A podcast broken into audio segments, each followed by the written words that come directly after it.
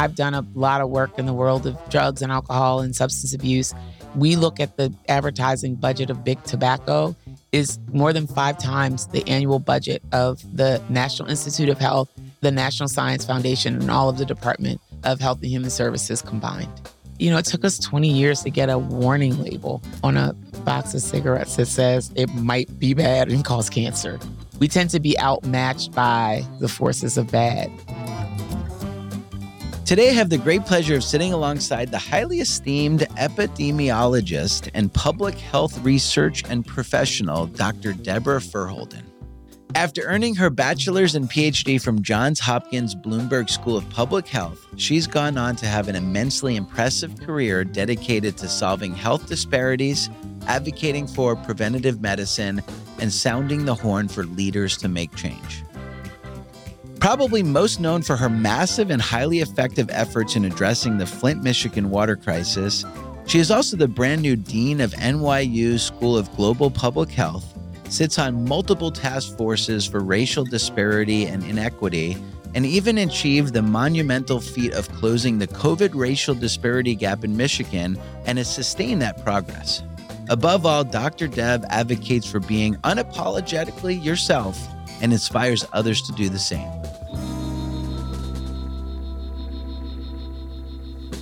Dr. Deborah Furr-Holden, thank you so much for being on the Jason Hennessy podcast. Thank you, Jason, for having me. First of all, you've got such a fascinating background, and we're going to get into it. But you didn't just drive to be here; you flew in, and yep. it sounds like you had a pretty bad experience getting here. I'm sorry about that. I, I don't know if we can name airlines because uh-huh. I don't want to pick on any one airline, uh-huh. but it was a it was a long it was a long uh, trip here. Yeah. Unfortunately, it was a collapse of bad weather and then a problem, a mechanical problem on behalf of the airline. Uh-huh.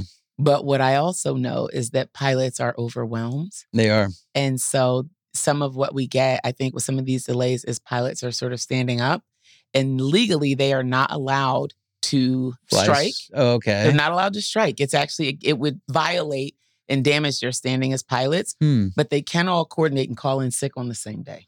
Wow. So I think we've got a little bit of that going I on. See. So huh. I made it but um, you're here just barely. Yeah. Well, I, well, I hope your experience in LA gets a lot better. yeah, it's awesome. Look, it's like sunny as LA. you could have a good time. So uh, one of our producers, uh, Whitney, she's like, "You got to get Dr. Deborah on the show. She's the best. She's my favorite person in the world." Like, so, uh, so how did I guess how did you two meet? You and Whitney?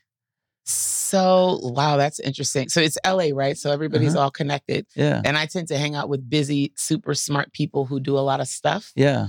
So one of my uh, best friends and, and, roommate from my freshman year in college is an LA girl. Okay. Uh, has produced a bunch of shows and, and is very well connected and her and Whit have worked on a bunch of things together. So, ah. you know, it's like Mhm. two degrees of separation. Yep. And so next thing you know, here I am. Here you are. yeah. right? Friend of a friend. Funny how life works like that. Yeah.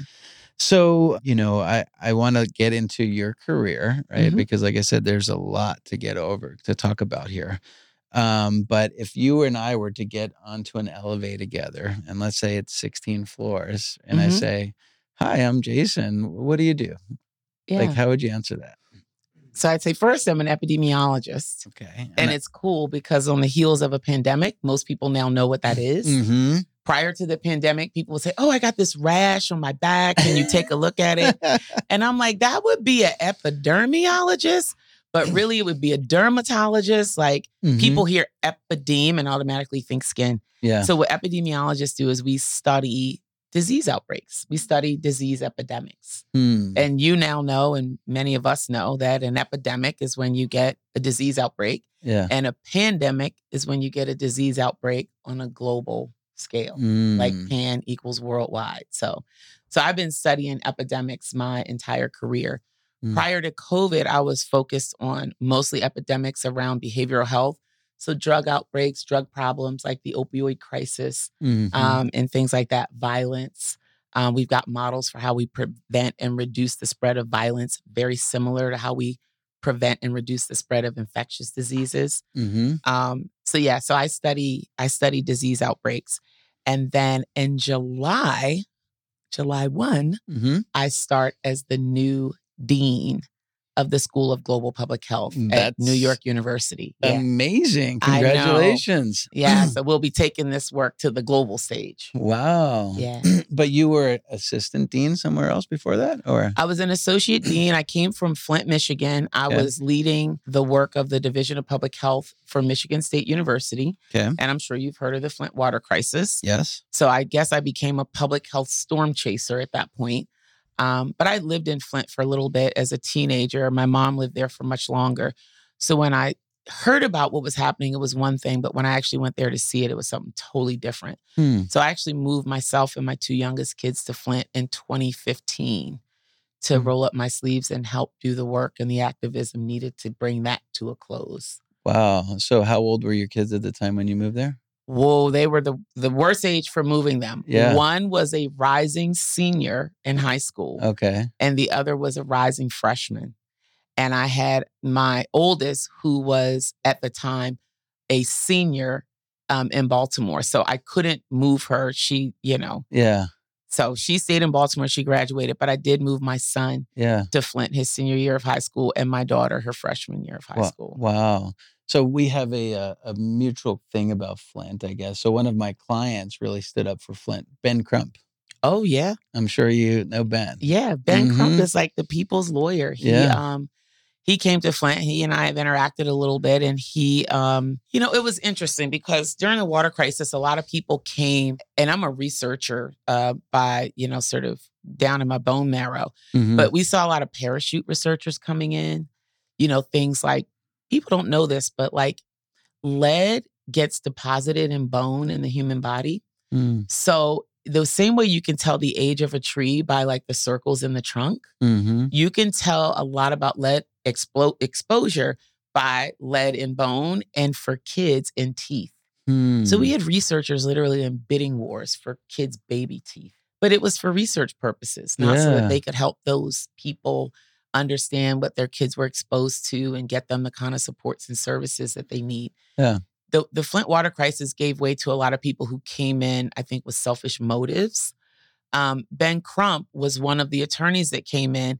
Probably the difference between Ben and some of the other groups is he wasn't coming in for a quick grab Mm-mm. he was coming in to to say, you know, Flint needs representation because what happened here Mhm. is a huge environmental um, and social injustice. Mm. But people need to be restored to whole, and it was cool because because Ben Crump kind of did that not just as a lead player in the Flint water crisis settlement, but also trying to make sure that the psychosocial impact of the water crisis on people got remedied too. Yeah. Yeah. Yeah. Ben's a remarkable man. Yeah. Um, as you probably know. It was funny. One of the videos that went viral of Ben had nothing to do with the law. It was him dancing with his daughter at like a, a you know, daddy daughter dance. And it was just so cute. Every time he sees me, because we see him at the conferences, the legal conferences, I'll probably see him here in the next couple weeks. Yeah. He's always like Hennessy because that's my name, you know. but he's a good guy. So, uh, so for those that don't know about the Flint, Michigan water crisis, fill us in. Like, what what happened there, and could it have been prevented? Sure, it absolutely could have been prevented. So Mhm. the short version is the water in Michigan is some of the most beautiful water in the United States. Mm-hmm. The water that was being used in Flint prior to the water switch came from Lake Huron. And people will sort of, for shorthand, call it Detroit water Mm-hmm. because it was coming through a water authority rooted in Detroit, but it really is coming, pulling water from Lake Huron, which is one of the world's most beautiful aquifers, right? So Okay. it's just very high quality um, water. Flint was subject to what is known as emergency management. So the city had been in distress, having major financial problems. And so there's a law that the residents of Flint did not want, that the state legislature even shot down, and then the governor overrode it and said if a city is in distress or failing, the governor can come in and intervene and appoint somebody to manage the city, Hmm. and their power will supersede the elected officials, like the mayor. Mm. And so that's what happened in Flint. And this emergency man- manager came in, and one of the first acts was to figure out where to cut money. And he decided that if we use water from a local source, the Flint River, instead of paying the cost of getting water coming through this water authority coming from Lake Huron, we Mm. could save X millions of Sure. dollars. Mm-hmm. And so that water was switched, and the Flint water river, um, Flint River water had many, many problems. Mm. And but it could all be treated. I don't know if you have a pool. Mm-hmm. I have a pool, and the first year as a homeowner with a pool, I, you know, did everything I thought I was supposed to do, and I did it myself, and I covered it up. And when I took the pool cover off the next summer, what was underneath looked like a cup of coffee. Sure. Yeah. Right? Uh-huh. Mhm. I mean, it was terrible. And I was surprised. I brought a company in and they shocked it and they balanced it and they softened it and they did all this stuff. Mhm. And literally, just with the water circulating with all the right chemicals, within two days, we had water we could swim in. Mm. So that water could have been treated. But a lot of standards for how you handle water were violated. Um, a bunch of en- engineering stand- standards were violated. And then a big mistake that was made is to have to treat that water that looks like a cup of coffee Mm. um, the water became very acidic. A lot of the chemicals that you use to treat it makes it acidic. And so, what you needed to do, and this was only one piece, but it was an important piece, would be to add an anti corrosive. Okay. Because underground, it's like a little ecosystem. If you were to look at your standard water pipe underground, you would not want to drink what comes out of it. It's like this layer of sludge and biofilm, Sure. but it's this happy little ecosystem. And as long as it's undisturbed, it's fine. But when you flow very acidic water through it, it wipes away that sludge, and that sludge comes out of people's pipes. Hmm. And when that biofilm and that sludge is all wiped away, what it does is it starts to eat away at the pipes. Hmm. And most pipes in cities like Flint are lead based pipes. Why? Wow. Because when these water infrastructures were put into place, lead was like the best that we had. Lead used to be in everything. Remember our school Mm, pencils? Yeah, of course. were lead. It was in makeup. It was in paint. It was in everything, right? Because Mhm. it was cheap. It was soft. It was eh, hard enough that we could make sturdy things with it, but soft enough that it could be pliable. We just didn't realize at the time what a potent neurotoxin it was. So, very bad water flowed through our system, wiped away the sludge, caused the leaching of lead. And then once the pipe started to corrode, then things that were in the soil also became problematic. And before you knew it, a whole city was poisoned. And so, when did you feel the need to kind of like go do something about this? Right? You said you moved your whole family there. Was this? uh Were you getting paid to do that, or? In the beginning, I wasn't. I was being recruited, and I thought I'm never moving back to Flint. I hated living there. as Yeah. a- As a, teenager, I used to call it Mayberry. Uh huh. You know, I came from Washington D.C. I felt like I had moved back in time. Sure. But there were things that were cool about it. I was in a magnet program. I got a really great education. Mm-hmm. The then mayor of Flint during the Flint water crisis switch was a guy named Dayne Walling, who was my classmate. Um, we both went to, uh, he went to Flint Central, I went to Flint Northern, but we were in the same magnet program. Huh. So there were a lot of like sort of good things about Flint, but by and large, it was just too small for me. Yeah. So I said, you know what, let me just come on a visit and let me just see if there are ways that I can maybe work with them. I actually found out about the Flint water crisis when I was there on a visit. It hadn't been publicized, and the water switch had happened probably about six months earlier. So we were very early in the poisoning of Flint residents when that Mm. happened. Mm. Um, and I took a bottle of water back with me. And I had a colleague at Hopkins analyze it for me. And he called me almost immediately and said, Where did you get this water? I said, It came out of my high school boyfriend's tap in Flint, Mm. Michigan. He said, This water isn't fit for human consumption.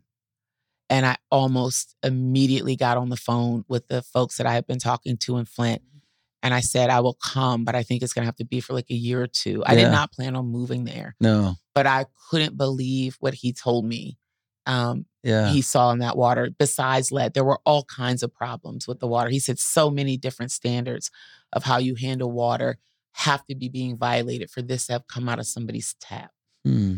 And so I thought they need not just a good public health advocate and a strong researcher, but they need somebody who's going to be bold and fierce and bring a certain level of activism Mhm. um, to this problem. Yeah. And I, I knew I was up for that. So yeah, I moved to Flint and I moved my kids. Yeah. Yeah. So mission accomplished, or where are we at with that now? Yeah. I just want to, you know, acknowledge I am one of the many Flint sure. water warriors. There Mhm. are, you know, so many people in that community and Dr. Mona, um, who is one of my faculty, um, who wrote this brilliant book, What the Eyes Don't See, and really sort of outlined what happened, really almost got defamed in bringing data to bear to prove that at least the children of Flint have been poisoned and unnecessarily exposed to unacceptably high levels of lead. Lot, lots and lots of people, lots of community groups and members um, really did the work. Mhm. And here's what I can say one, it's better. Exactly how much better and for whom is still hard to say because we still don't have the kind of systematic testing of what comes out of people's taps. Mm. They'll do things like test at the water plant, but there's a long journey for water from a plant to, To out of your home. tap. hmm And it's weird, right? If you pull it out of the distribution system somewhere or you pull it out of the water plant, that's not what people are consuming and showering with. Mm. They're showering with what's coming out of the tap. That's right. They're cooking and drinking with what's coming out of the tap. Mhm. So if you're not testing what's coming out of the tap, it's like sticking your head in the sand and waiting the results in your favor. Hmm. So unfortunately, we don't have citywide systemic testing of what's coming out of people's taps. So it's really hard to say how much better and to identify the areas where it's better but still below um, an acceptable standard. now, did they change legislature too, so that that would never happen again, or what? Well, so the emergency manager law got repealed. The emergency manager actually was indicted and has faced some um, charges and been found guilty of some things in his Hmm. role in Flint, but not nearly enough people. The governor Mhm. was charged with, you know, two crimes that basically, if he if they threw the book at him, he would be looking at two years in jail and a two thousand dollar fine, which Yeah. doesn't come close to the damage, the that damage that was caused. done. Mhm. And they knew three months in, General Motors said, Hey, this water is corroding our car parts. You know, when you like are dealing with, I don't know if you've ever done anything sort of like with metal or even like cutting tile, you Yeah. need water, Yeah, right? It generates a lot of heat. There's a lot of fly off and stuff like that. And so um, water is very, you know, integrated into the car manufacturing process. of course. And the water was corroding the car parts within days. Water is on the car parts for a day, and the car parts are starting to rust. Yeah. This is the water that people are using to make formula bottles for their babies, oh my god. to bathe in, to drink. You know, so they knew. And you know what they did? They switched just those General Motors plants off of the Flint River and back to the Kingdom Water Authority. That is the water that was routed through Detroit from Lake Huron. Nobody knew So, about that. Right? Not enough. It wasn't good enough Mhm. for the for the car parts, but it was good enough for the people. Hmm. So the water is better, but what we haven't done is address the real impact and the stress and trauma that people face being lied to by their government, having done things, operating in the what they thought was the best interest for their children and their grandchildren, only to find out that I fed my, you know, this happened to my high school sweetheart. His grandson was born and raised on Flint water. His mom consumed it in, when he was in utero for three or four months Mhm. and he spent his first year and several months of life on Flint water. And he has had problems. He did not sit up fully until he was almost 18 months. And you have a kid, Mm. you know, kids are sitting up by, you know, five, six months. They're walking around, running around, getting into stuff, terrorizing things. By the time they're 18 months in my family, kids are running around and like, of course. you know, terrorizing. And he has been on a much slower trajectory. And there's no other explanation for it than his exposure. He's been interacted with.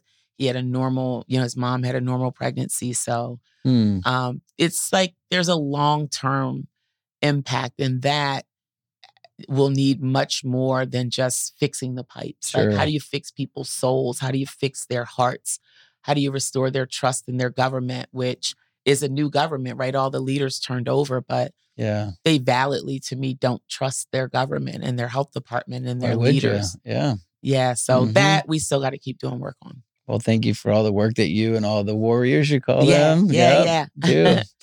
So, uh, so going back to your upbringing, did you always fight for people as a kid, or wh- wh- what was your upbringing like? Yeah, so I, I was it's interesting, right? Mhm. Because I do believe education is and and and can be a great equalizer. Mm-hmm. So I was born and raised in a working poor community right outside of Northeast DC, Seat Pleasant, Maryland. Okay. And Seat Pleasant is this really small place. Um, it's sort of kind of like high crime. I think the chances of being a victim of of uh, part one uh, crime is like one in five Hmm. annually. Um, but it was a place that I grew up and called home, and I loved it. I knew all my neighbors; they knew me.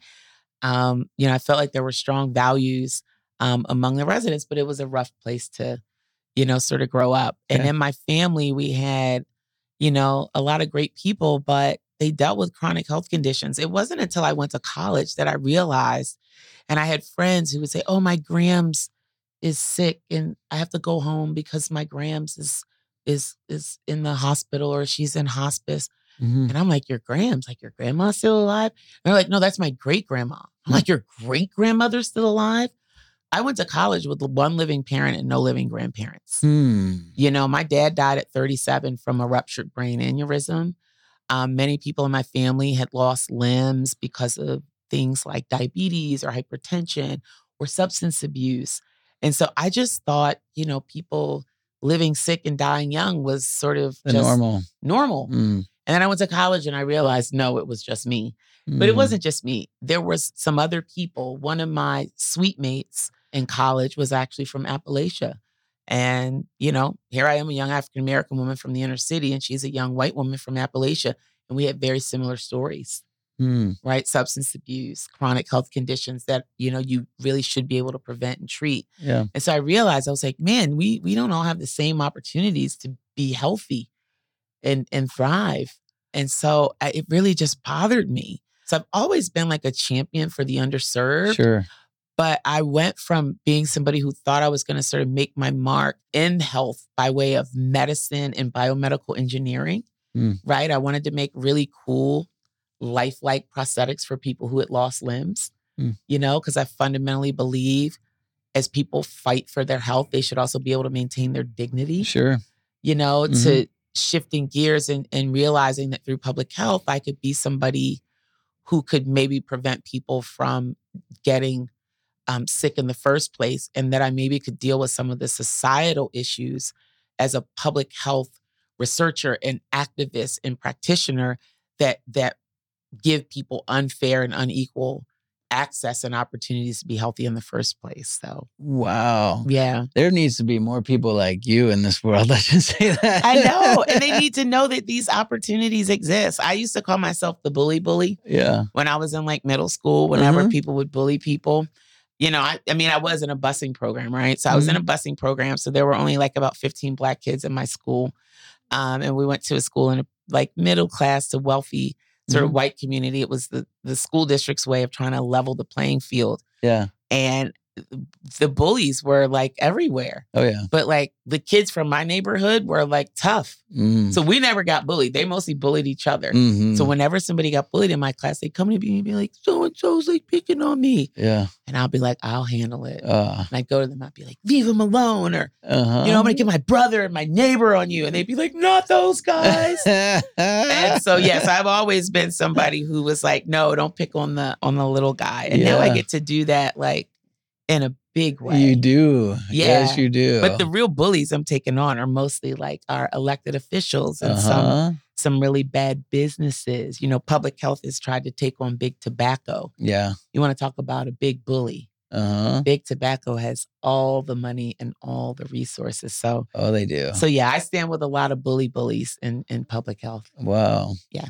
So public health, that's that's different, I guess, than being an epidemiologist. Is that how you pronounce it? Epidemiology is like a cornerstone of public health. Okay. But it's Right. a it's a different branch, right? Probably. It's right? a foundation. It's like if if, if public health is the table, one Uh-huh. of the legs is epidemiology. That's right. Right? Studying the sort of distribution and determinants of disease. Mm-hmm. One of the sort of other legs would be biostatistics. Okay. And that's about bringing health data and information about what to do with health data to bear to understand how diseases are spread and who's impacted and maybe a little bit of why. Yeah. And then there's something about health policy, right? And understanding how policies and and things like healthcare and healthcare access, you know, impact. When we say public health, it's different from medicine because we're talking about health of an entire population. Yeah. And then the last piece is sort of like the underlying biological basis um, of public health, right? Things like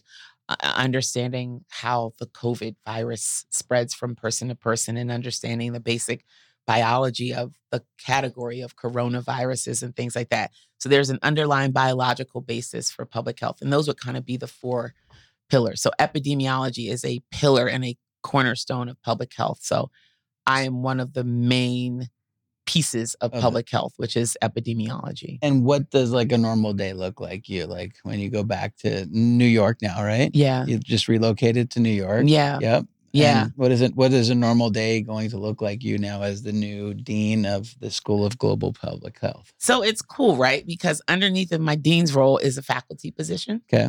Um, so I'll still have my own program of research. It won't be nearly as big as it has been, you know, before de- being a dean, because obviously as a dean, I have a lot more responsibility, right? We're trying to create what is our global sort of mission and vision for the school Mm-hmm. right? As I think about global public health, there's a couple things. We've got people in some parts of our own country, right? In Michigan, we have 83 counties. About half of those county health departments don't have anybody with a public health credential in them. Hmm. So during COVID, I mean, they have other specialties, Understood. nursing or social work or something like that. But when you want to talk about how you investigate a disease outbreak, that's public health. You get trained in that. That's like your, you know, first epi 101 class is Mhm. you know, you're at a charity luncheon and they serve tuna salad and egg salad and Yeah. something and blah blah blah. And some people get sick and some don't. And you have to figure out what's the culprit, right? Mm-hmm. And I'll tell people it's the egg salad. But anyway, um, um, but yeah, so um, so as a dean, it's a little bit different. As a dean, I'm really helping to set what the global real agenda will look like for us, as well as our local identity and our vision and our mission for our work. You know, the interesting thing about New York is in, in a public health sense, New York is a little bit of a crowded landscape. Why? Because we've got Columbia University there, who is one of the nation's top schools of public health. Mhm. It's not a school of global public health, but there are plenty of people at Columbia that do work on the global landscape. We're really trying to set ourselves apart and create what the global agenda will look like. For example, we saw during COVID, there were literally countries in Africa where only five people had been vaccinated. The head of the country, that person's spouse, maybe that person's children, nobody else had even had a vaccine available to Mm. them. Meanwhile, we're we're dealing with vaccine waste here and we're throwing vaccine in the trash. Public health is cool because it deals with not just the things that might seem obvious, but it deals with issues around supply chain and distribution Yeah. that was the big issue, right? We had this vaccine that was life saving, but how do you get it to certain parts of Africa when you've got to keep it stored? Yeah. The first two that we had at these very low temperatures and and get it to people. So public health people deal with those types of challenges. NYU School of Global Public Health takes that on and takes that mission on in a way for the world to figure out how do we get that to the people who need it most fairly um, and equitably. Ah, so part of the mission of your new role is more global, not just New Yeah. York, right? Just all, what can you do globally Yep. to raise more awareness and make more change and impact? Yeah. Mhm. And if you think about it, unfortunately, even in the US, your zip code is a stronger predictor of how long you can expect to live and the quality of life that you can expect to live, more so than your genetic That's code. sad. And not that genes don't influence and shape health and health outcomes, but your zip code is the most potent predictor of how long you will live and the quality of life. We call that mortality and morbidity. Mortality being how long you can expect to live, and morbidity being the conditions that you will be living with during that period. And if you know people who are sick or have chronic health conditions, many, you know, even ones that they couldn't control, like MS or Mhm. you know something like that living and not being well is rough it's it's a tough way to go yeah. you Is- know Is there is there any hope to making change like that? It seems like a big fight. i think there is but i i fundamentally believe two things one Mhm. that health is a right and not a privilege it's a birthright but that's not unfortunately how people experience health and Mhm. access to everything that they would need to be healthy Yeah. The second thing I, I believe is that it's treated right now, and this issue around equity, and I think of equity and health equity as the issues and opportunities for fairness and fair play in the world. We treat it like it's a zero sum game. Because you got to think about it, right? Like, I'm, I'm going to say the R word racism. Sure. Racism has winners and losers. Mm-hmm. Even if you don't want to be a beneficiary, I Mhm. can say to you, as a white male, you benefit from racism. You said, Dr. Deb, not true. I never asked for that. I don't want that. you might tell me some story of your immigrant grandparents or great grandparents who came here with five cents and a dream and a lot of drive. And the reality of it is, there's privilege that, like, that's what privilege is about, sure. right?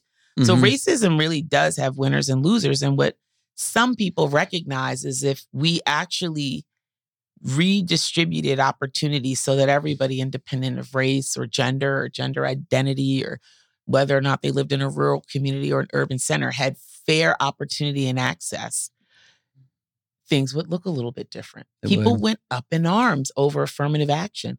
And affirmative action was not a handout. Affirmative action said 10% of the PhDs in psychology are Black. How come only 2% of the Black psychologists in your hospital are Black? Mm affirmative action was about trying to make sure that everybody had an opportunity. Mm. But you could not convince people that that was not just a handout. It wasn't a handout. It was mm. supposed to level the playing field. And it didn't actually even get the job done. It didn't really get the job done. So um, we treat we treat we racism is a zero sum game with real winners and losers. We mm. treat it that way, but it doesn't have to be.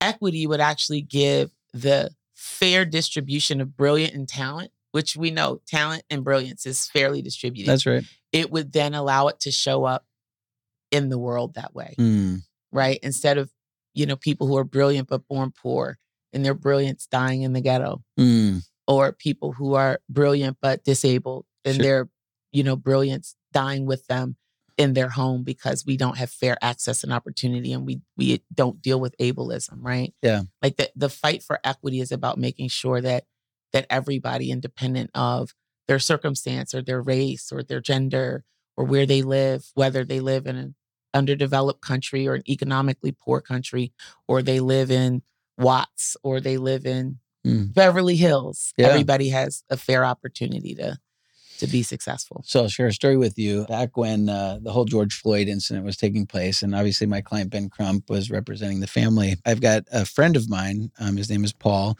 and he has a friend. He's a white male, and he has a best friend um, whose name's Whitney. They were best friends. And so, uh, you know, when this whole thing took place, like Paul couldn't even call Whitney because he was just so embarrassed about what was going on in the world. Right. Eventually, he got the uh, the courage to call him. They talked it out, and um, and and he's like, "We need to do something about this, right?" Because when my granddaughter at some point says, "Hey, Grandpa Paul," Um, do you remember when all that stuff was happening in the world and George Floyd and this and that? Um, uh, yeah, I remember that, honey. You were alive at that time? Yeah, yeah, I was alive. Well, what did you do about it? And he didn't have an answer. He wasn't doing anything about it. And so he called up Whitney and they talked. And then eventually they brought in Jennifer, a black female, another mutual friend that he grew up with, and then he called me. And so there's four of us. At that point in my life, I was thinking like I've I've grown a business, you know, and I've made a pretty good living, but I haven't really made a difference. So um, together we we got together and we created uh, something called Articulate Change, and it's just to basically create social equity in in mm-hmm. the world. Um, and so you know we're we're it's part time right now and we've been meeting for about 2 years and we meet twice a week and we make a little progress and a little progress. And at the end of the day it was all worth it if we were just able to just change one person right? And so i'm fighting a similar fight um but uh but yeah it matters. Mm-hmm. it matters cuz you know why? You know and and i what what happened with George Floyd for me, my George Floyd was Rodney King. Mm. Mm-hmm. Right? This was the first time something like that um, in my lifetime had been caught on video. And there's plenty of video. You look at videos from MLK and a lot of the civil rights movement, and you see people being hosed down and attacked by dogs and all of that. But this was like a citizen caught this on tape and it was awful. And then you see pictures of Rodney King after this happened. I was an undergraduate in college at Johns Hopkins University, surrounded mostly by white peers hmm. when this happened. And I was heartbroken. And I saw this guy and how beat up he was and what they had done. And then they all got off. A jury of their peers found them not guilty. So that was like my sort of George sure. Floyd when I really was like, the world is like up it's and unfair. Evil, and, yeah. and like, you know, you treat people less than based on this What happened though for me during George Floyd was we're all in this pandemic, we're all at home, we're Mhm. all emotionally vulnerable because we've been in isolation. I mean, literally, marriages were falling apart Yeah. because as much as people love their spouses, you didn't plan on being at home with them Mm. with, you know, for, for That's two years. true. no, right? Yeah. And so then, you know, this this thing happened on TV, in this, you know, however many eight minutes and whatever seconds happened, and this man is like crying out for his mother, which that's what happens when you reach the end. Like your loved ones, your ancestors, you see them, Sure. right? Because you're about to transition, and people saw that, and it became inescapable. I can't tell you how many people said to me, "I had no idea it was that bad." People that I went to school with who saw the same Rodney King tape, it didn't impact them that way Mm. there was something, and I've asked, I work very closely with many living civil rights leaders, Sure. And I asked them, Does this feel or seem different f- for you? Mm-hmm. And they said it does. Not because things like this haven't happened, but America is in a different place right now. There's like a different groundswell of opportunity. Yeah. Young white kids are like at the forefront and a hell no for a lot of this stuff Mm. my peers and even older people didn't quite get or feel how just bad it can be for people of color and poor people. Mm. And Mm. then you've got also activism. So when you say out of that, you ask yourself the question, what can I do? Mm-hmm. That also, I think, feels very different because what's happened in the past is people have shook their head and said, mm, mm, mm, that's terrible Yeah.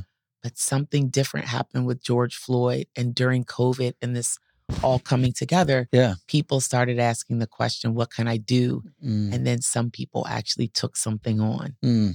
Yep.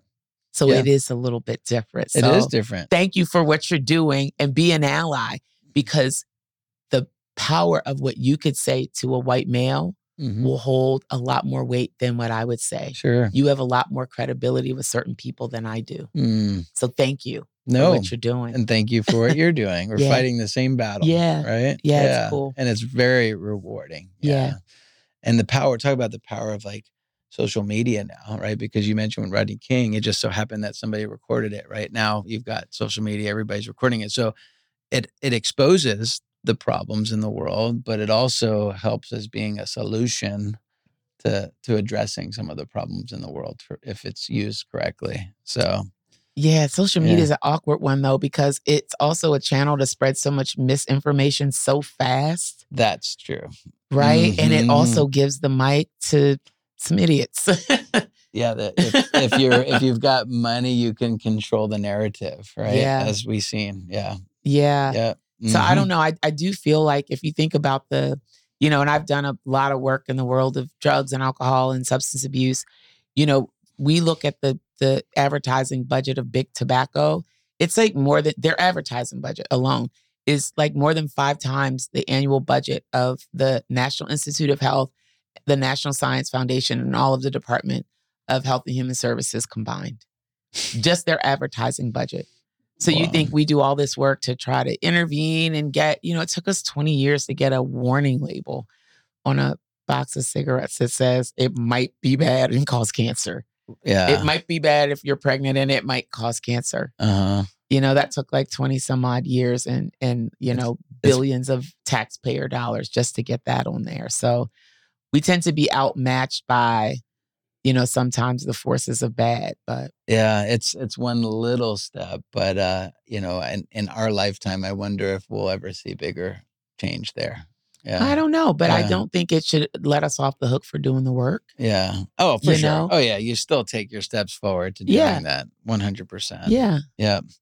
So with this new position, so what are you most excited about? Tell me.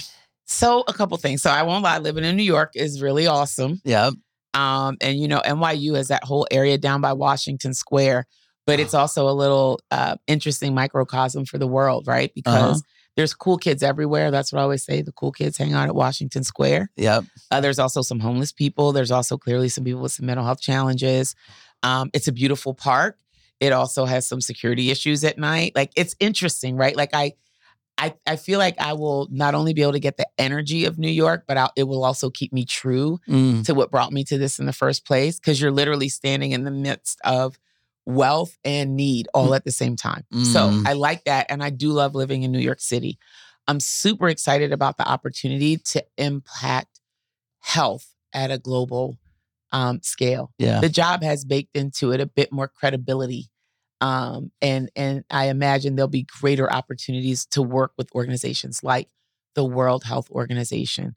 Um, I've already had outreach from people across different sectors, business. We got an outreach from a major makeup company who said we'd like to work with you all and we'd like to work with you. I'm a part of a women's health group as an epidemiologist, but they have like people from all sectors and said we'd like to work with you to launch a women's health initiative focused on reproductive rights. wow.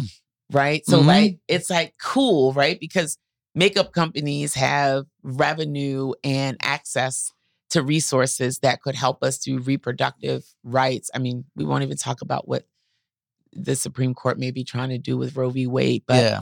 like on a global scale, women's reproductive rights and girls' reproductive rights and things like period poverty, Mm. right? Young girls who just don't have access to like the supplies that you need when you get your menses every month. You can't imagine what's that what that would be like, right? Oh my. To have to menstruate down your leg because you just don't have it's called period poverty. You just oh don't have God. what I've you never need. heard of that. Yeah. Yeah. And so it's a global problem. You haven't. I went to Africa for the first time and, you know, I had to take, get a bunch of shots and take a lot of, you know, different pills. Hydrochloroquine is one of them. It's an anti-malarial. Yeah. was the one our president sort of tried to hoist on people, but Mhm. former president. Yeah. But yeah, I found out, I was like, oh, there's parts of the world where a woman has never seen a tampon or a Mhm. pad. They just don't have them. They don't have it. You can't imagine, but this is like what the global This isn't globally. this not- is globally. I say. There Uh, are parts of, I mean, you can't imagine the pharmacy here. If you went in and they didn't have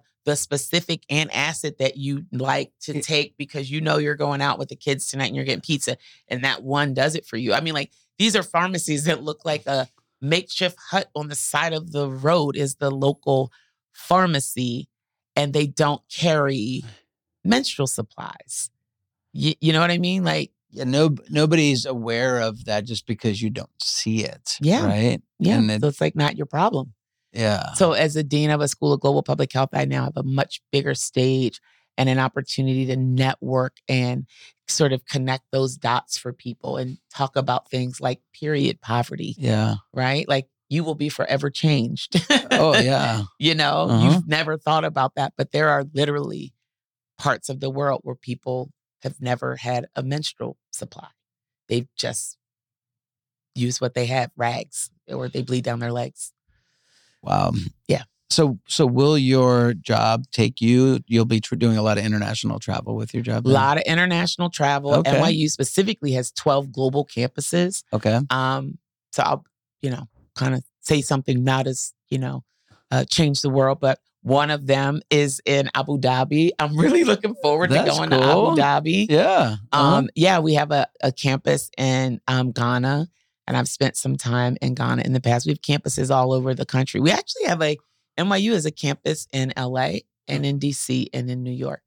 Hmm. Um, so I'll, you know, probably visit those places too. But I'm really excited about the global um, work that we'll be able to do and really figuring out how, as an anchor, you know, institution in this, you know, world leader um, in the academy, can NYU um, really be a bigger force in a in a global health equity revolution? Hmm. Yeah. And they knew exactly who were they were getting, right? Yeah. I've never, you know, even throughout the interviews, I didn't pretend to be someone I wasn't. I encouraged them look up my talks, understand exactly what you're getting. Cause what I won't do is come there and tamp it down or, Yeah. you know, I'll honor and respect the position, right? Cause, Yeah. You know, I take the paycheck, right? And so you can't divorce yourself from I work here and, and all of that. But, you know, I'm bold, I'm outspoken. I, you know, I don't oftentimes just give my opinion and I'll if it's an opinion I'll say it I try to speak from the science and the data and my own research so so Hmm. I was excited that they were excited that they knew me and they saw me and they picked me anyway So how, what was that process like? Like how long has this interview process been going? And yeah. so it's interesting the private universities go a lot faster than the public universities Okay. um, and public universities oftentimes when you get to the point of oftentimes deans and and anything above that in universities Sometimes they don't do them publicly. And the reason they don't do them publicly is because if you do it publicly, you won't get the kind of applicant pool that you want, right? I see. So imagine you're a sitting president at University A hmm and the presidency of Harvard opens up. Yeah. A lot of times people will want sitting presidents, right? So Yeah. you might be president at University A, which is a prestigious university, but it's not Harvard, Sure. Yep. right? hmm And you might have somebody who's a provost at University B. And University B could be an Ivy or something like that. Mm. Depending on what they want at Harvard, they might want somebody who's coming from a very prestigious university, or they might want somebody who's a university president. You are the university president at University A, and you are there every day saying, This place is my place. I love it. It's everything. Everyone should strive to be like us. And then your faculty or your student body see an announcement that you're interviewing, Yeah. right? Because when you do this publicly, the talks that people give Of and all of that are announced. And they're like, hey, wait a minute, our president is interviewing to be at Harvard. Yeah. You just said yesterday we were the best thing since Uh-huh. sliced bread and we were the greatest place on earth. And you know, so so it's a process that typically spreads out over a few months. Oftentimes it is done at this level and above, um, not publicly, because you just simply won't get the strongest um, applicant pool. Mhm. But yeah, so you start off with a field of hundreds. Everybody throws their hat in the ring. They narrow it down to about 15 Okay. and then they narrow it down to somewhere between three and five. And then they narrow it down to three. And typically the board of trustees or the president at this point uh, would pick from from that three. Um, so guess who they picked? they they I was like, the right person. I told them, I said, y'all are smart because, you know, I don't know. I literally, when I looked at this job, I was like, if somebody can do this better than me, if somebody's got a better acumen, a better background, and more passion, then you should hire them. yeah. But I don't know anybody like that that exists in, the field. So, no. Uh, yeah. Well, that's so exciting. I'm so excited for you, even though we just met. Yeah. Can't wait to follow your journey. Yeah. so I couldn't bring you on the show and not talk a little bit about COVID, right? You know, being with your background. So, what glaring holes in our healthcare system did COVID reveal? several things. Our hospital system almost collapsed. Mm, It sure did. our hospital system is totally like not we are not ready we were not ready for covid i had to tell friends flat out i would not do anything risky do not i would not take your kid on some downhill bike race right now because if you break your arm you might sit in the emergency room for 18 to 24 hours Mm, so we identified major weaknesses in our healthcare system. We also have made major problems with data infrastructure and the ability to both collect data and share data across systems, right?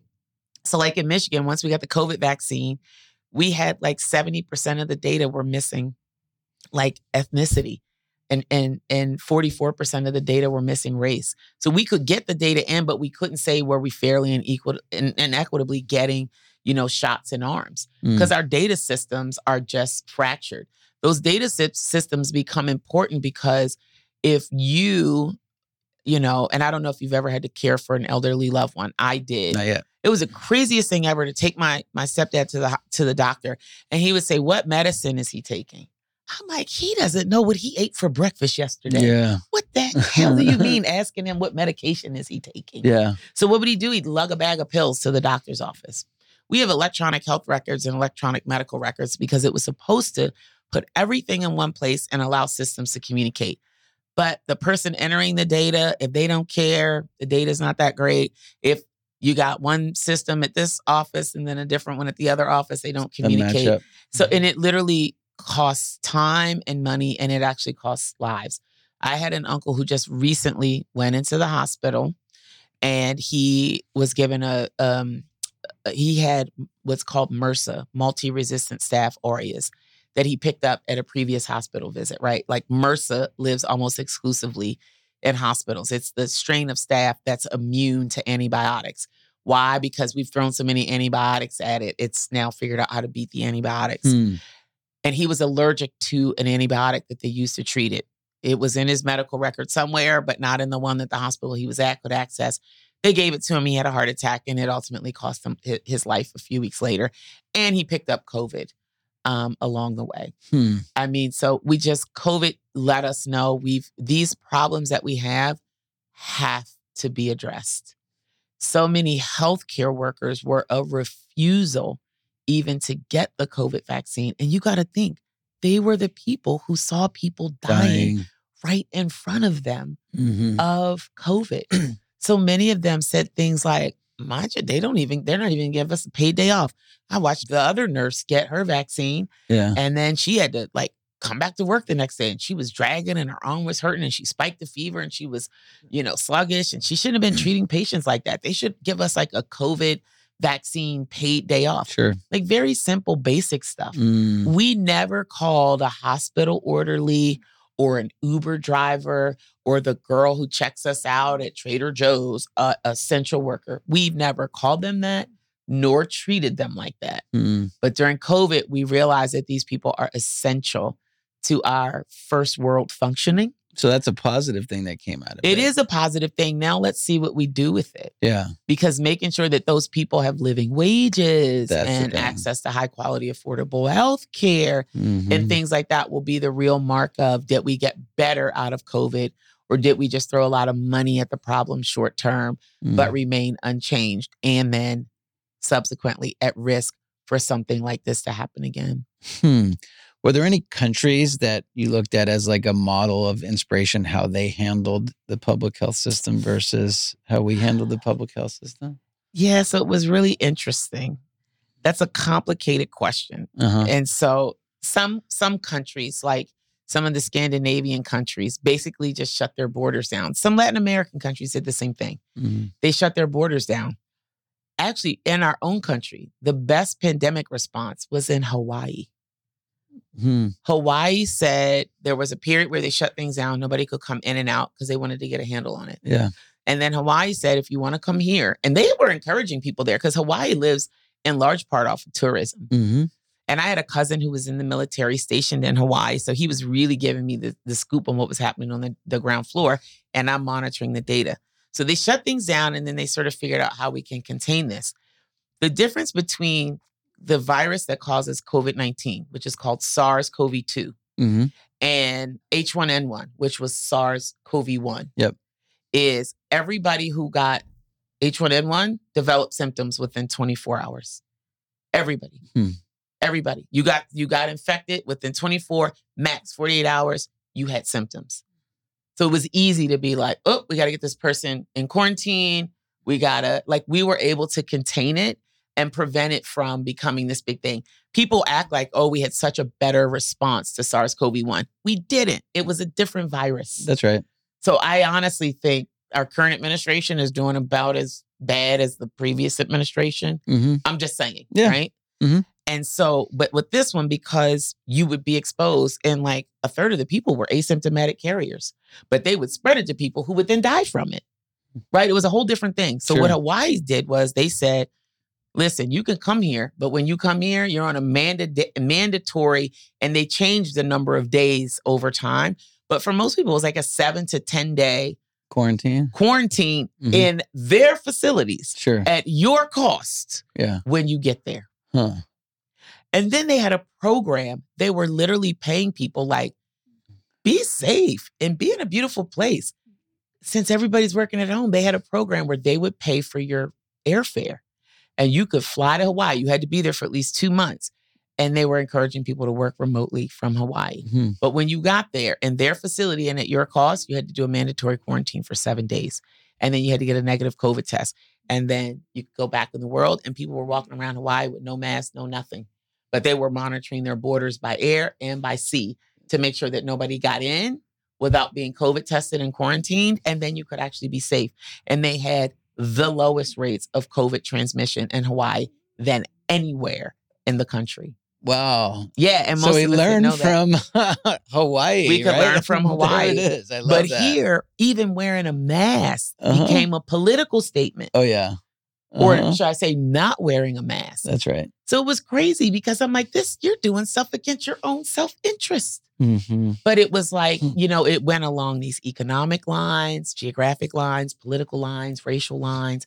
And so we unfortunately had this terrible collapse of politics with this public health crisis, and politics absolutely won out. And so it's unfortunately because even now, whites outpace every other group. Middle class, older, wealthier whites are disproportionately now impacted by COVID. They have much higher rates of COVID.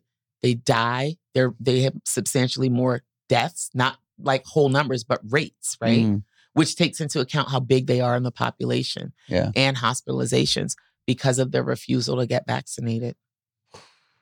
It's Wow. terrible. There was a really great article about it in the New York Times a few weeks ago that breaks the numbers down. If you look overall for the whole pandemic, people of color are still disproportionately impacted because the early disparities were so bad. Mhm. But if you isolate it and look at that period post vaccine, Yeah. whites are now disproportionately impacted. And for somebody like me, that is not a victory. The goal to solve health disparities is not for wealthier, whiter populations to get sicker and die younger. It's for everybody to have optimal opportunities for health. Hmm. So I'm like sounding the horn for our elected leaders and these conservative um, leaders to really represent and fight for your constituents Sure. many of them got vaccines in secret.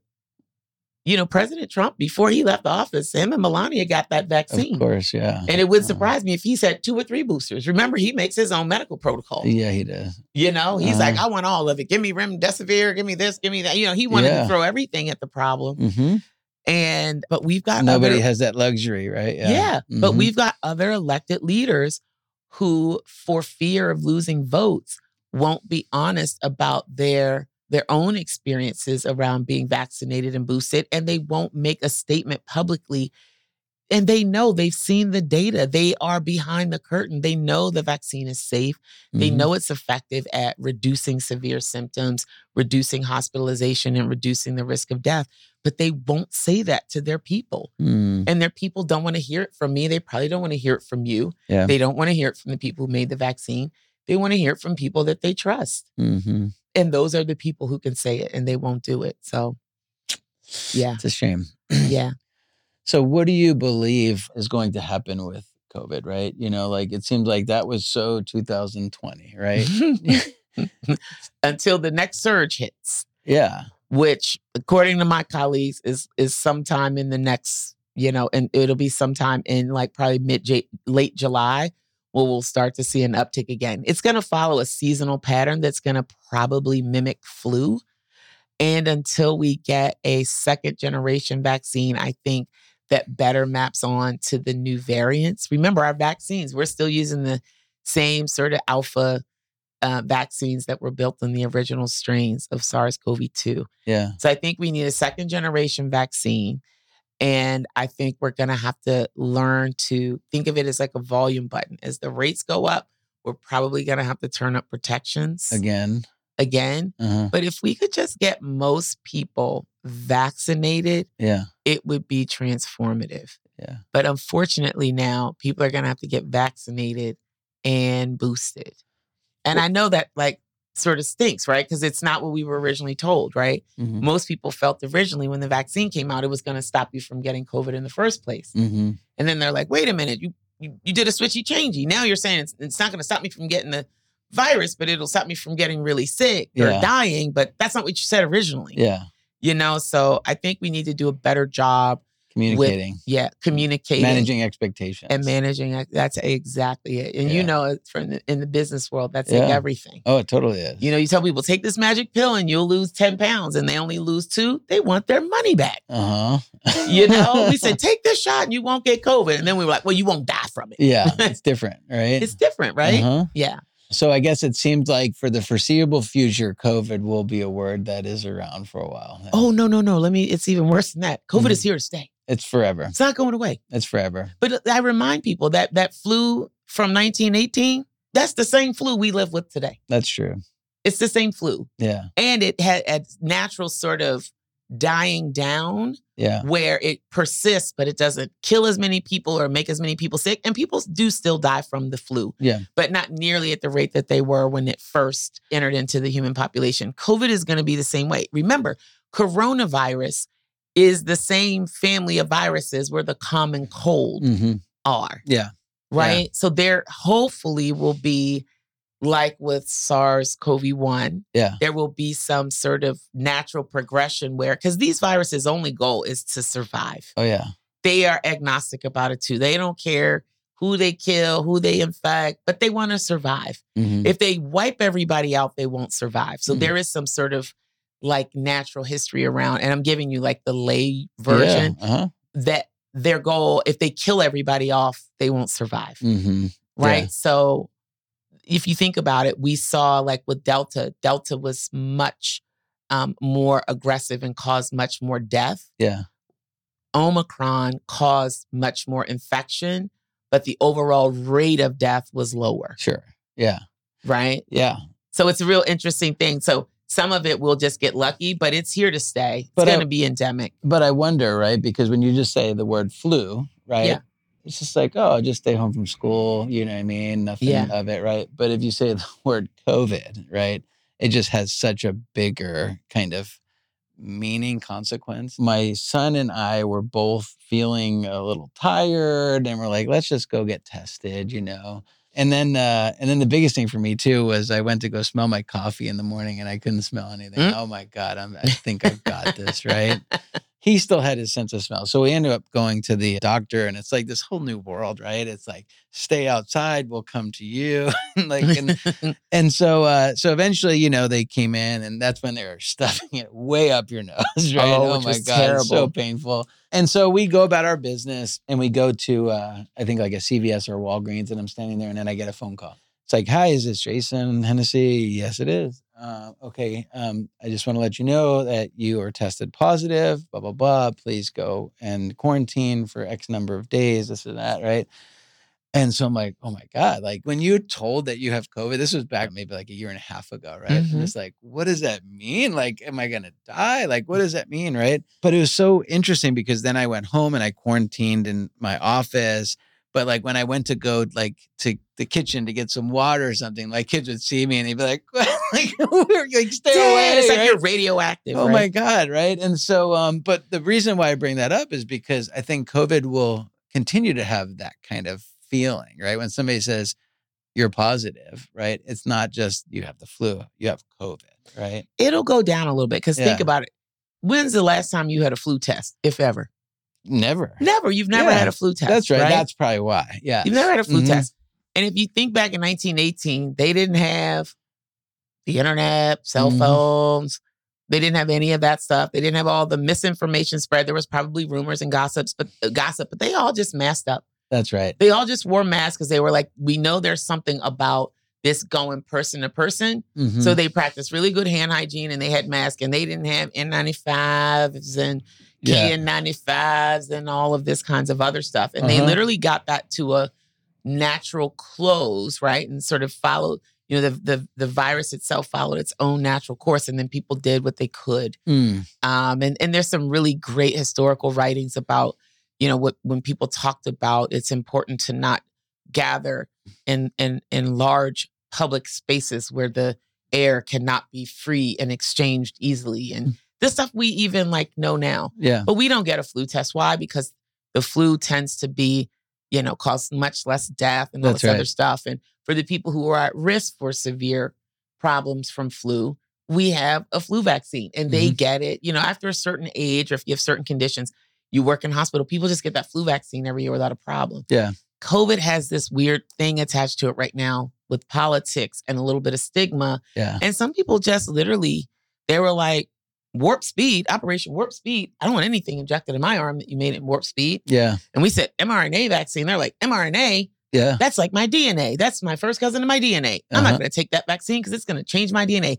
There are people who still believe Yeah. all of that stuff. Oh yeah. I think eventually over time, all of that stuff will go away. The virus will cause a lot less death and disability Mm-hmm. because that will be like the natural course of it. It's years away and it will eventually just be like the flu. Hmm. We've already seen COVID testing going like down, way Yeah. down, way less available. Oh, it's yeah. going to be just like the flu. Okay. And so, what I would say to people that I really don't understand if you have the flu, you stay home. Mm-hmm.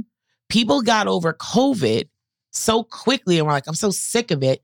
And they would know that they would have COVID and COVID and they would still go out. Mm. I don't care if you got the flu, a cold, or COVID. If you're sick, sick, Stay away from stay people. Stay home. Yeah. Like Mhm. keep your germs to yourself. common sense, right? But people don't do that. So that is one thing I wish that could be a legacy of COVID that people would just be like, if you're sick, Yeah. stay home. The word quarantining was be- Yeah. that's probably the word of 2020, Yeah. right? Quarantine. Yeah. Right? You never used that word really Yeah, before. that, sure didn't. Right? Yeah. Uh-uh. Yeah. Yeah.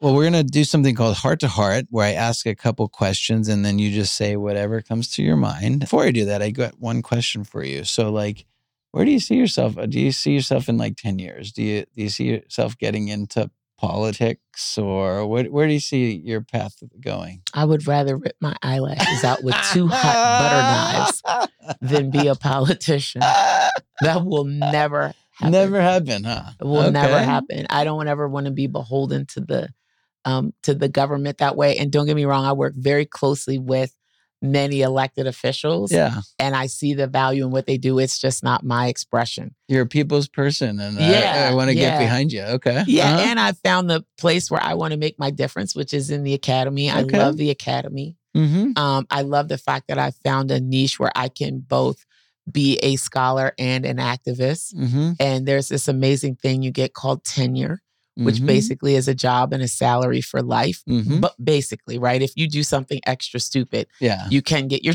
tenure revoked. Of but I don't plan on doing that. Yep. Uh, and so, where you will probably see me in the next five to 10 years is I'll be a university president Good.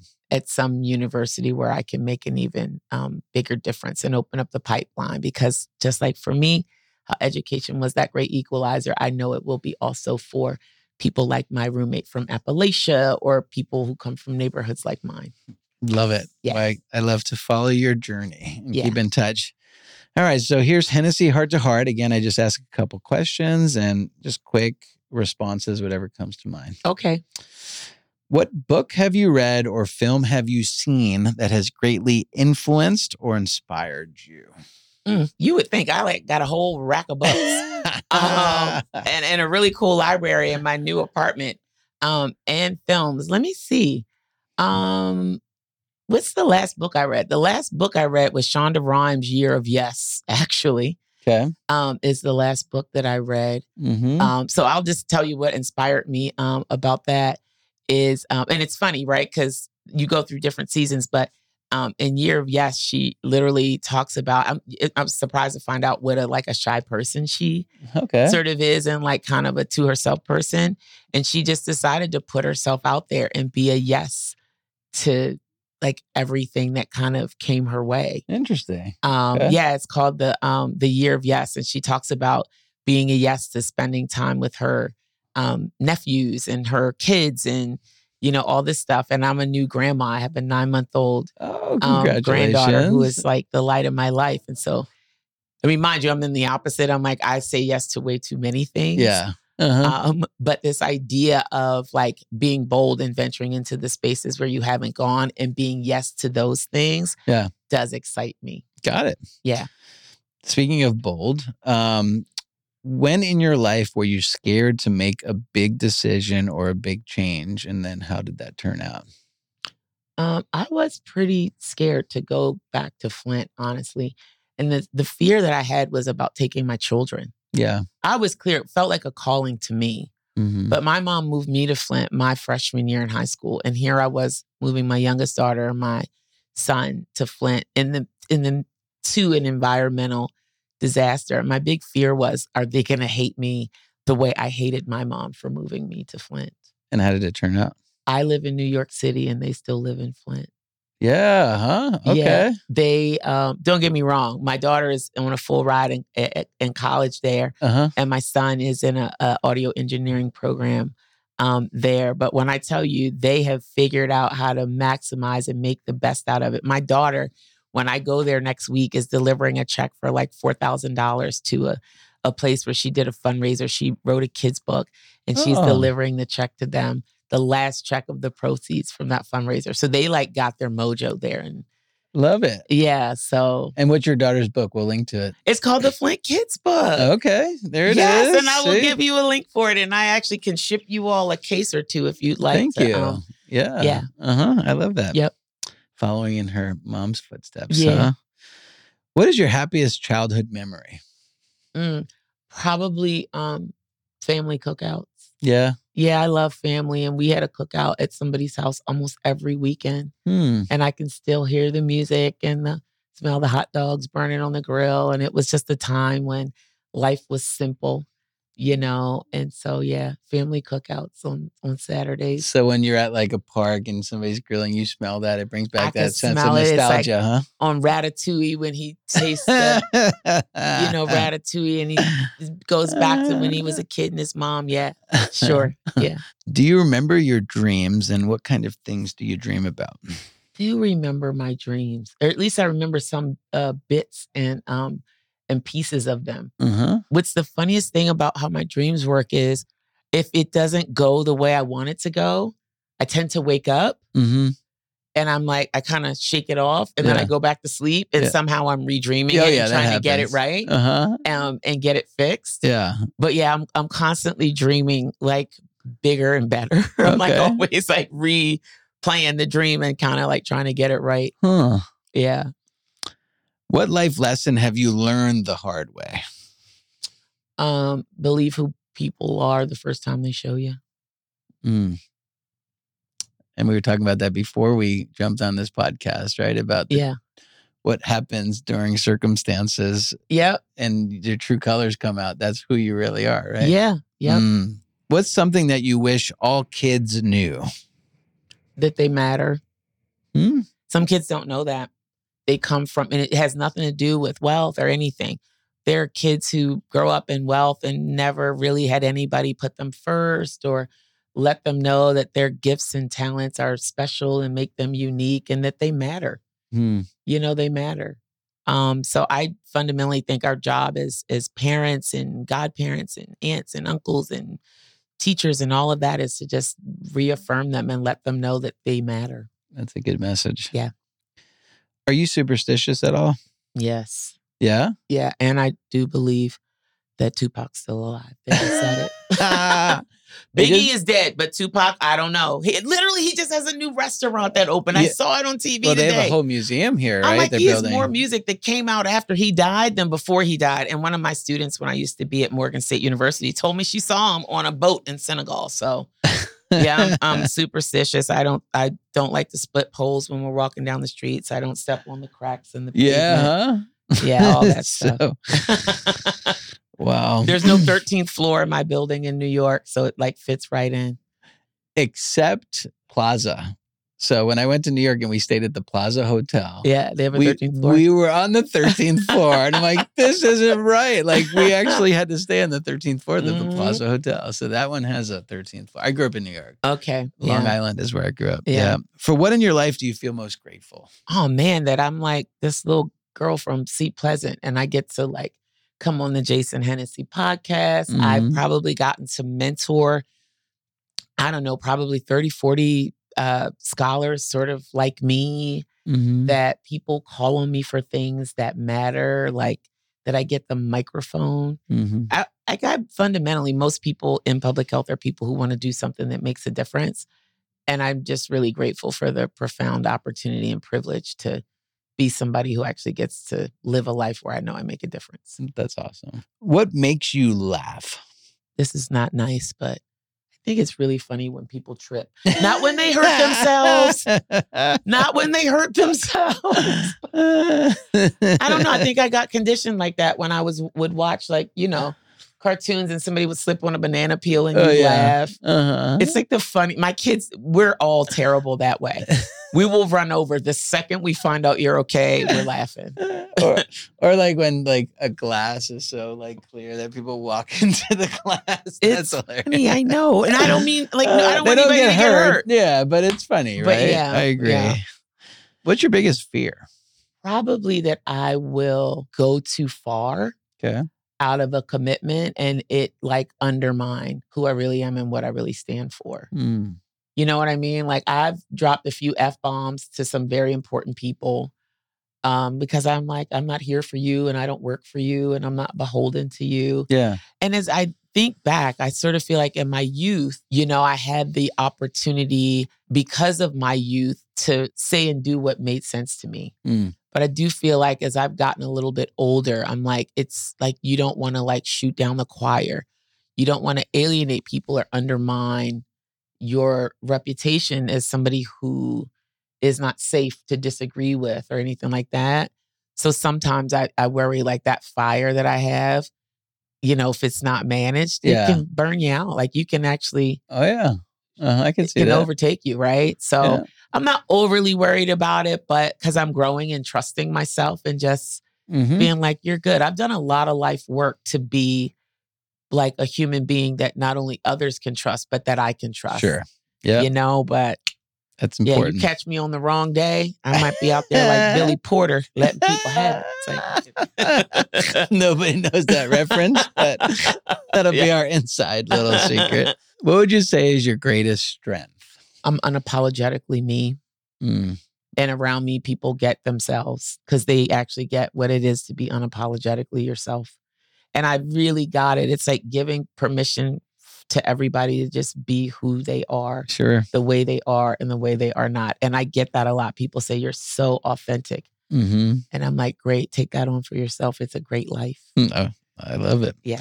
What is something people would be surprised to learn about you? i ride a motorcycle I wouldn't say. Okay.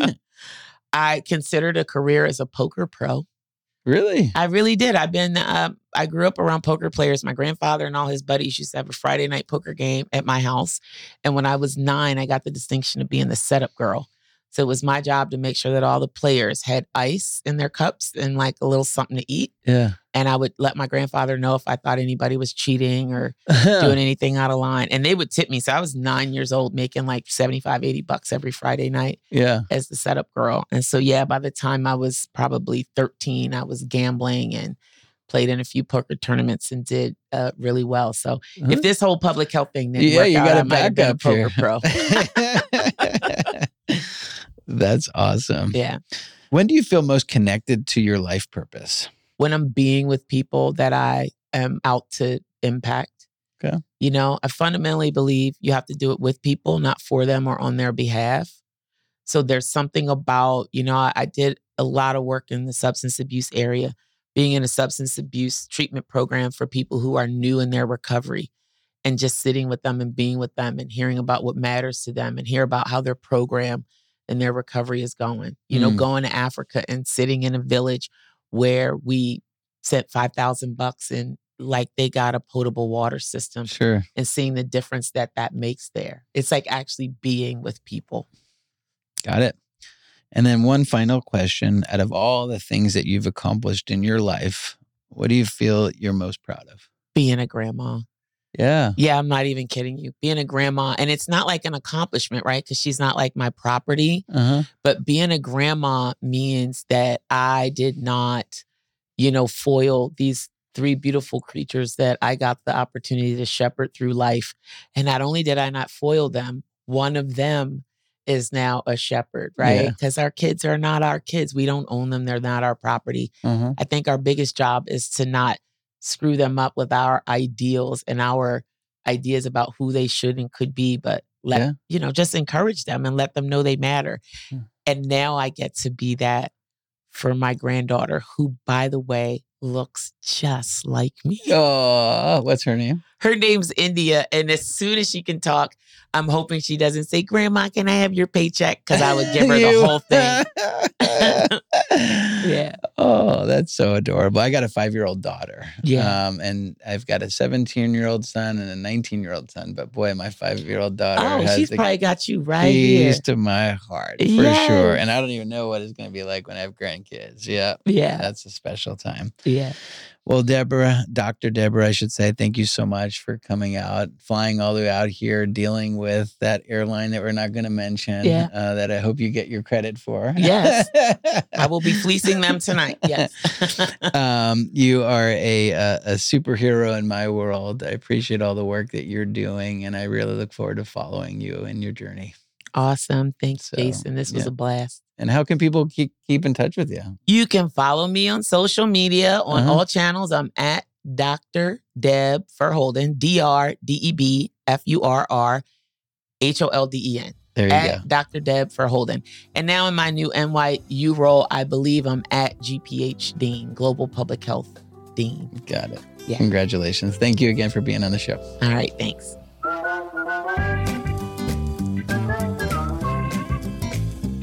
This has been the Jason Hennessy Podcast. This show is produced by Whitney Welsh and Jenna Kershaw, engineered and edited by Josh Fisher, and recorded at Hennessy Studios. Please be sure to rate and review us on Apple Podcasts and subscribe to the show on Apple, Spotify, or wherever you get your podcasts. Thanks for listening.